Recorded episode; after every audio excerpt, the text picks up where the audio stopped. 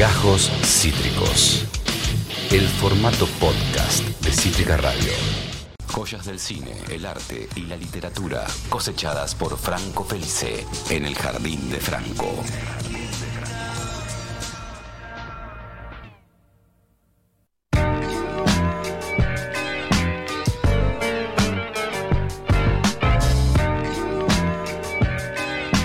Empezamos a caminar los pastizales del Jardín de Franco, ya podado, emprolijado, perfumado, rociado. Franco Felice, ¿cómo te va?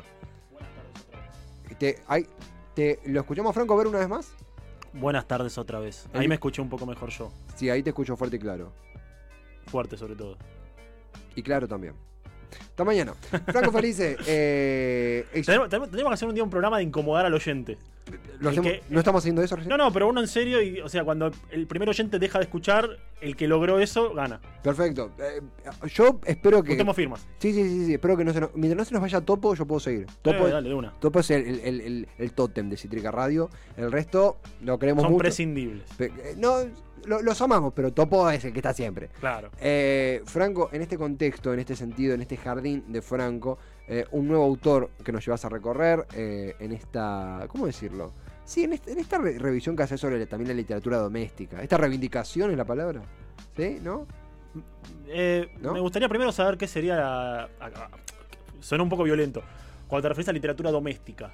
La que ¿Qué tenés decir? en tu casa. No, la literatura Ah, nacional. Ah, en general, bueno, y yo creo que es un, es un momento este que abarca varios, varias maneras de, de entender la, literatura, por lo menos de hablar sobre eso. Yo siempre digo que lo mío es una divulgación y vos lo sabés y me gusta plantar la semilla y de ahí creo que se te ocurrió a vos el nombre. Me gusta, esa eh, me gusta mucho el término divulgar. Divulgar, claro, viste, pero exhumar, como dijimos alguna vez. Sí. Saludos a, a Golosina. Sí, sí, pero, pero realmente, bueno, lo de doméstico lo, podría, lo podríamos usar en algunos casos.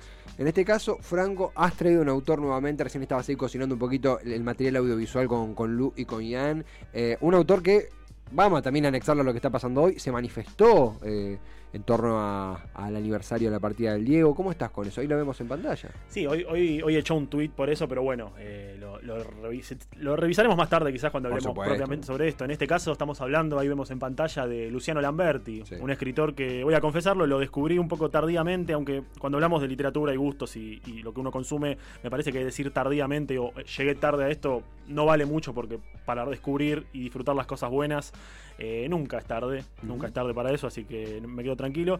Es un autor que lo, lo encontré, digamos, por, vamos a decirlo, lo conocí por una escritora argentina que en estos años está teniendo mucha difusión, tanto en Argentina como en el resto del mundo, y no exagero cuando digo el mundo, que es Mariana Enrique. Sí. Mariana Enríquez que, que, bueno, está cultivando el, el terror y el horror argentino con una mirada muy personal, tiene dos libros de cuentos y una novela. eh, últimamente su, su producción es esa, previamente tiene otros libros y otras novelas. Nuestra parte Eh, de noche, nuestra no, parte de no noche hay nadie que no lo tenga. Es una novela muy buena, Nuestra parte de noche, la última que publicó en el 2019, ganó un premio RAL Mm. incluso. Y un día escuchándola hablar a Mariana Enríquez en una entrevista lo menciona a un escritor que a mí me llamó mucho la atención. No, no, no solo por su nombre, sino porque lo haya mencionado Enríquez, que es Luciano Lamberti, que es a quien estamos viendo aquí en la pantalla en una entrevista que le hicieron en un portal de literatura que se llama Me gusta leer y en el que le hacen cinco preguntas a un escritor. Lo recomiendo, es muy interesante, es para los que nos gusta leer, es, es muy entretenido. Y a yo llegué a Lamberti por una búsqueda, eh, vos sabés que a mí me gusta mucho el terror, que me gusta mucho lo... eh, me gustan muchas cosas. El otro día un, un conocido, no un amigo, me dijo, a vos te gustan muchas cosas horribles en Qué- general. Qué suave. Claro, pero me lo dijo como un cumplido. O sea, como que... a- a- Porque me, estábamos hablando de comprar algo y me dice, bueno, en vos confío porque yo sé que a vos te gustan las cosas espantosas. Y yo, yo dije, bueno, puede ser, gracias. Y, y Lamberti, a Lamberti lo encontré quizás buscando un referente argentino en la literatura, más allá de, de Mariana Enríquez, que sea que sea cultor del género, ¿no? Porque buscando terror en castellano, no en castellano, terror en Argentina no tenemos demasiados exponentes. En los últimos años ha habido, sin nombrar a Mariana de vuelta para no hacerlo, para no centrarnos en ella, eh, sacando a Mariana Enríquez tenemos quizás a, se me ocurre así ahora, sin haber pensado nada, Samantha Schweblin, eh, tiene algunas novelas interesantes, eh, Diego Mucio es otro autor que también ha tratado el tema del cuento. Bueno, estoy obligado a mencionar a Alberto Laiseca en sus cuentos, pero muchos años atrás había hecho algunas intervenciones con el terror. Y Luciano Lamberti eh, me llegó por ese lado y lo empecé a investigar un poco, empecé a buscar algo de su obra literaria porque me di cuenta de que estaba bastante difundido dentro de la del pequeño mundo de la literatura argentina y sobre todo por una novela, que es con la que hoy me quiero explayar un poco sobre él, que la conseguí hace no mucho, después de buscarla bastante tiempo. Eh, conseguí otros libros de Lamberti antes, pero no justamente esta novela que yo quería. Es una novela del año 2016 que se llama La Maestra Rural. No la traje porque soy un salame, pero la hubiese traído porque la tenía eh, en la biblioteca. Eh, es una novela que fue la que más me mencionaron para hablar de él o sea, para, para entrarme en su literatura, porque bueno, dije, quiero empezar a leer a Lamberti, ¿por dónde puedo entrar? Y había dos títulos que oscilaban entre ellos, que era uno, La Maestra Rural, esta, esta novela del 2016, y después otra novela posterior, que se llama La Masacre de Kruger, que la tengo, todavía no la leí, pero en otro momento la vamos a, leer y a desmenuzar, porque, confieso, la he abierto, leí un capítulo al azar, y es una sinfonía de horror poético, por lo que entiendo es mucho más pesado y fuerte que la maestra rural, así que estoy emocionado por leerla y por en otro momento eh, traerla acá a la mesa a la discusión. Ahí vemos la portada de la maestra rural, se editó en 2016 y es una novela desde el vamos interesante, pero también tiene un gran condimento y una gran característica que le hace diferente a, muchos eh, elementos de la literatura que yo he leído, que eso es lo que se llama una novela coral. Uno dice novela coral, ¿a qué me suena? A coro. Coro son muchas voces. Bueno, justamente La Maestra Rural es una novela en la que hay muchísimos narradores, hay muchísimos personajes contando una historia que están relacionados todos, todos estos, eh, podemos decirle, estos capítulos, cada capítulo tiene un nombre y ese nombre es el nombre del narrador que en ese capítulo cuenta su, parte de la historia. Todos están relacionados con la figura de una maestra rural, que es la que da nombre a la novela, que se llama Angélica Golic.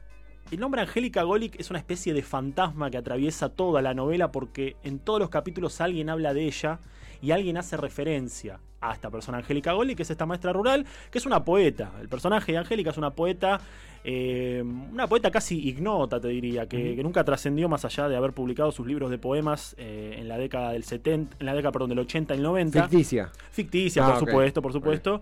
Y que realmente la, figura del personaje de Angélica sirve como eh, el, punto, el eje, el punto de explosión, de ebullición para que todos estos relatos de estas diferentes personas, algunos la conocieron en persona, Angélica, otros no, todos cuenten su historia y uno identifique que en cada uno de estos relatos, en cada uno de estas eh, intervenciones de estos personajes, en algún punto está Angélica.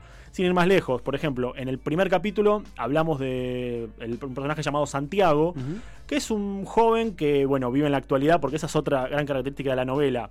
Abarca varios periodos de tiempo y varias partes del mundo. No es que transcurre en tal lugar durante tal año, no, no comienza, la, gran parte de la novela transcurre en Córdoba, bueno, eh, Lamberti es cordobés, creo que esto no lo mencioné, eh, es cordobés licenciado en letras por la Universidad de, Córdoba, esto bueno, es un dato más personal de él, pero la gran parte de la novela transcurre en Córdoba, comienza en la Córdoba del presente, del 2010, 2015, por ahí, después se va a la Córdoba de los 70, a los 80, eh, Roma en los 90, o sea, va, es una novela que va como tomando diferentes partes del mundo y diferentes partes de la historia, es más importante lo cronológico de la historia. Y, pero la, maestra rural es protagonista de esas historias o aparece como una suerte de, actriz de reparto haciendo el recuerdo? Bueno, dentro de esas historias, ella también habla.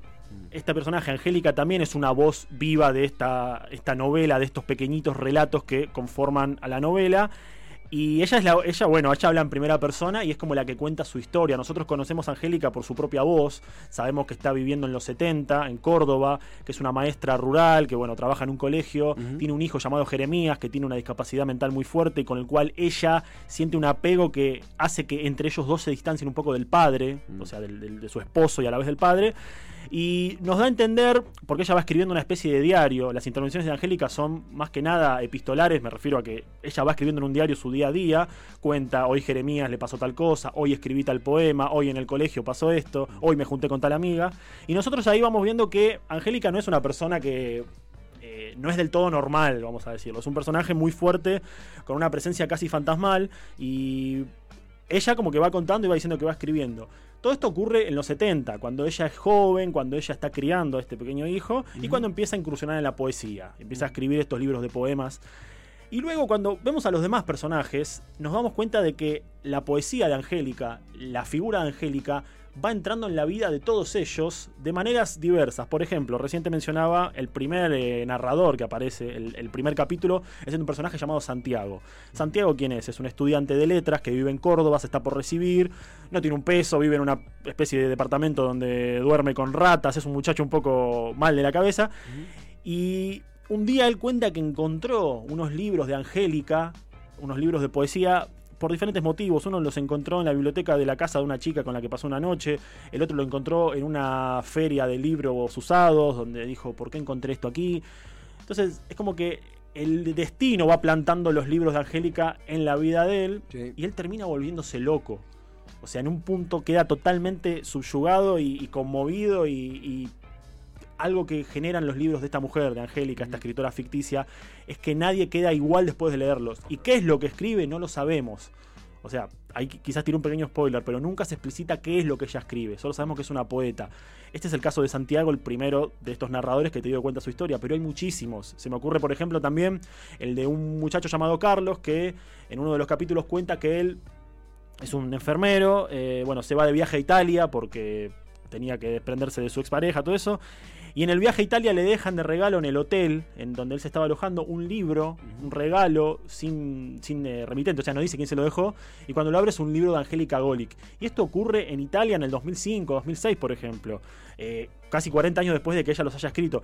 Y entonces uno lee esa parte de la historia y dice, bueno, encontró un libro con una dedicatoria en italiano. Y después en otro episodio nos cuenta la historia de un muchacho que trabaja en una morgue y un día sale y encuentra un libro tirado en el piso de Angélica Golic, lo abre y tiene una dedicatoria en italiano. Entonces es como que nos prende esa luz de, bueno, es el mismo libro, sí. hay como una especie de construcción de tejido detrás. Y genera la, como una especie de degradación mental el libro. Absolutamente. Los, tiene varios libros de poesía, los títulos ahora no los recuerdo porque aparte son muy largos, pero en la figura de Angélica está presente durante toda la novela y solamente te mencioné dos de los personajes diversos porque son muchísimos. Cada capítulo, algunos personajes se repiten, pero cada capítulo tiene una historia individual en la que eh, uno quizás está leyendo y dice, bueno, acá me está contando una historia que no sé qué tiene que ver con Angélica Golic, no sé qué tiene que ver con la maestra rural, ¿no? Uh -huh. Porque estoy leyendo y bueno, me cuentan la historia de un chico que en la década del 80, cuando estalla la guerra de Malvinas, está desesperado por alistarse y por ir a combatir por su país.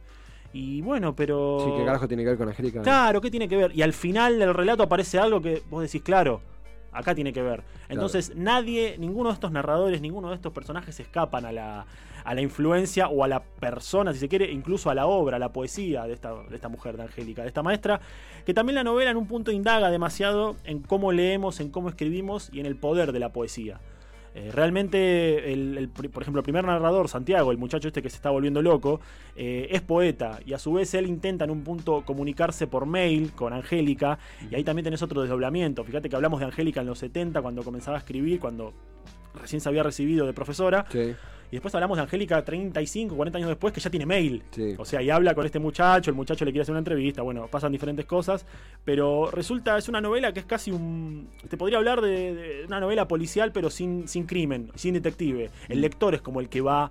Eh, realmente formando una especie de mapa conceptual. Ganando a la obra de Angélica y su recorrido en los, en los eh, sí, los protagonistas. En los protagonistas, claro. Como uno realmente, yo confieso que he hecho algo. Yo tengo una libretita donde a veces cuando leo cosas las sí. anoto como para tener ciertas referencias. Y el otro día me vi obligado a hacerme una especie de mapa conceptual para, para darle un entendimiento más personal. Uh -huh. Porque es una novela que presta eso. Es una novela que presta demasiado al lector. No lo pone en un lugar de mero espectador al lector, sino como que le exige trazar una especie de línea, una especie de, de, de red, de mapa conceptual, si queremos, para entender cómo el, el subtítulo eh, irrespetuoso podría ser Todos los caminos conducen a Angélica, mm. de la maestra rural, ¿no?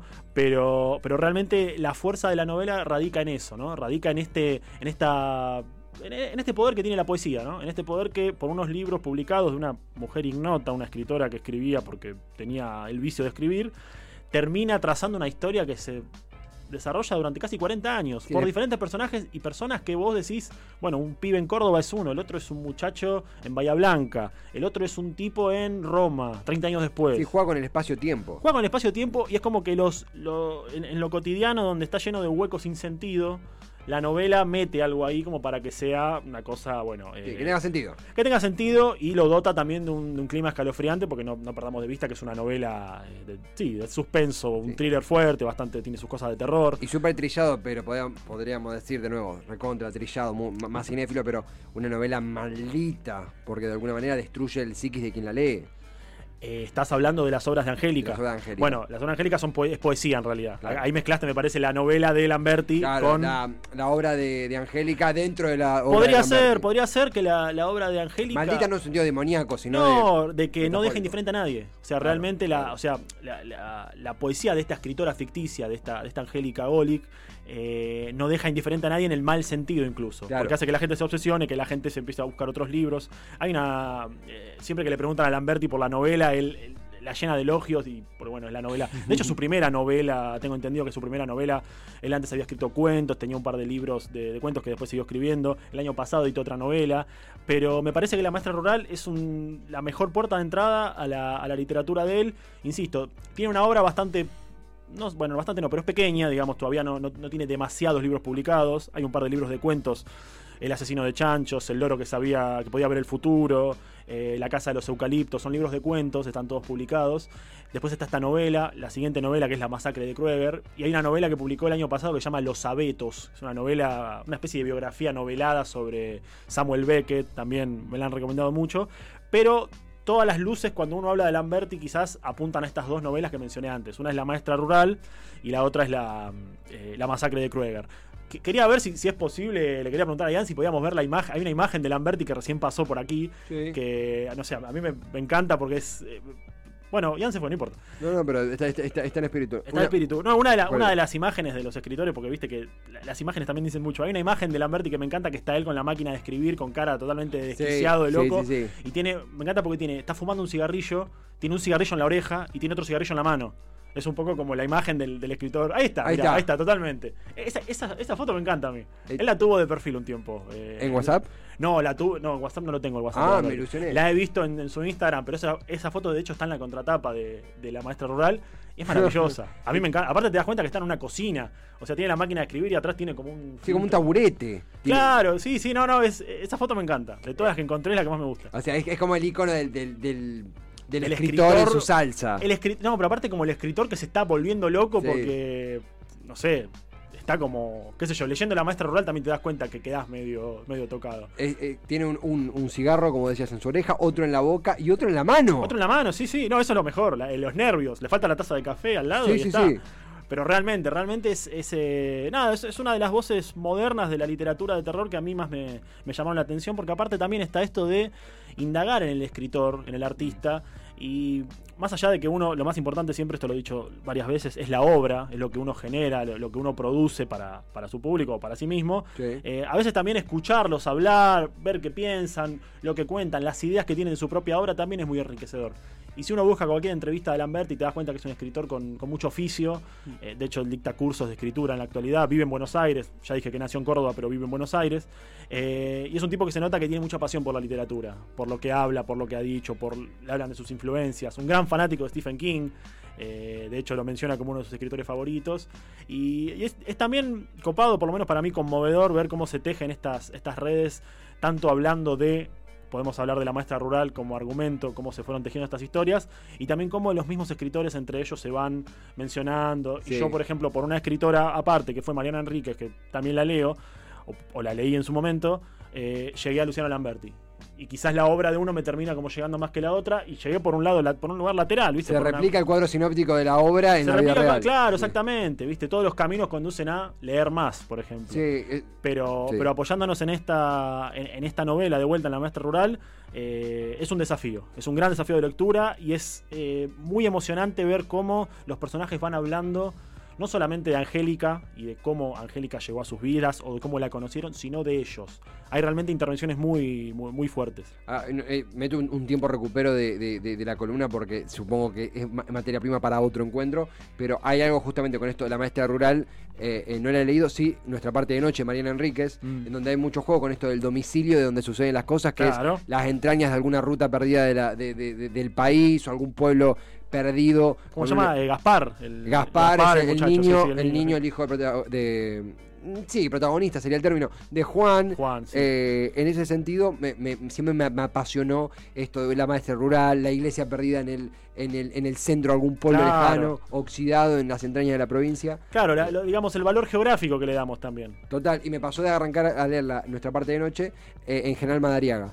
Bueno, Eh, es un- excelente. es Y excelente. generó un ambiente. Es excelente, eso pasa mucho. Un día, un día podríamos hablar de, de componentes de lectura alrededor de eso. Yo, yo tengo una anécdota leyendo, hablando, ya que mencionamos a King, yo estuve leyendo cuando tenía 13 años, eso habla también de que nadie se fijaba en los libros que llegaban a mí. A los 13 años estaba leyendo Cementerio de Animales en un micro yendo a Santa Fe. Hermoso. Y vos sabés que Cementerio de Animales transcurre el 80% en el campo, en una casa de campo. Y yo veía, tenía 13 años también, imagínate que la imaginación vuela más rápido. Yo veía la- en la ruta las casas perdidas, algún que otro animal, y era como que la. Voy a decir una palabra que no me gusta, pero la flasheaba mucho. Sí, sí, sí. La flasheaba mucho. Entonces, en Madariaga haber empezado a leer eso, la maestra rural me da que es para. Yo la empecé a leer en Herley, no sé. Pero Eh. me da, me da que también es para leerla quizás en un paraje así medio perdido, medio inhóspito, medio rural. Ah, además, yo, ah, yo hago una aclaración de no, no es que llamo Pueblo Perdido a Madariaga, pero en la ruta Madariaga. No, por supuesto, en la es ruta, hermoso, es por una supuesto, mística. sí, sí.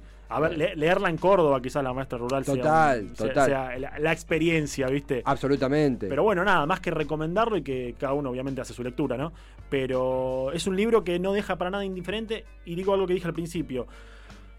Es, es un gran descubrimiento para aquellos que buscamos terror en nuestro idioma, Mm, pero más que en nuestro idioma, en nuestro país. claro, ¿viste? sí. Eh, porque el, eh, A aparte lo doméstico, volvemos Ah, a. volvemos un poco a lo doméstico, a, a esa visión tan personal del terror, que viste que el terror un poco en la literatura o en el cine eh, vivimos como de hacer traducciones, viste, uno por ahí ve una película y dice "Es una película argentina de terror que las hay muy buenas, pero uno en un punto dice, bueno, esto es, es una, es una traducción de tal película de Estados Unidos. o de tal- Bueno, este, en el caso de la Master Rural tenemos un producto original y una cosa muy de acá, ¿viste? Porque está, está- más allá de las referencias al país y a la ciudad y que uno las lee porque, no sé, hay partes que transcurren en la calle Corriente, por ejemplo, o bueno, en el mismo Córdoba, en la ciudad de San Ignacio, eh, está ese elemento argentino, que uno dice, bueno, acá no es un escritor que trata de escribir como Stephen King. Mm. No, no, es un escritor argentino que escribe en su lengua argentina y que aparte usa los, los modismos y los elementos argentinos. Y te digo, para alguien que, que le gusta el género y que es de acá, indiferente no va a quedar, en mi caso por lo menos. Franco, ha sido espectacular. Gracias por esta gran columna del Jardín de Franco. Por eh, favor. Desde, desde las entrañas de la Córdoba Profunda, la maestra rural. La maestra rural de Luciano Lamberti, como ya te dije, gran, gran escritor. Eh, bueno, otro gran título para recomendar, La masacre de Krueger. Ya hablaremos de ella mucho más. eh, la, la maestra rural tiene más componente dramático. La masacre de Krueger es más palo y a la bolsa, es más bueno.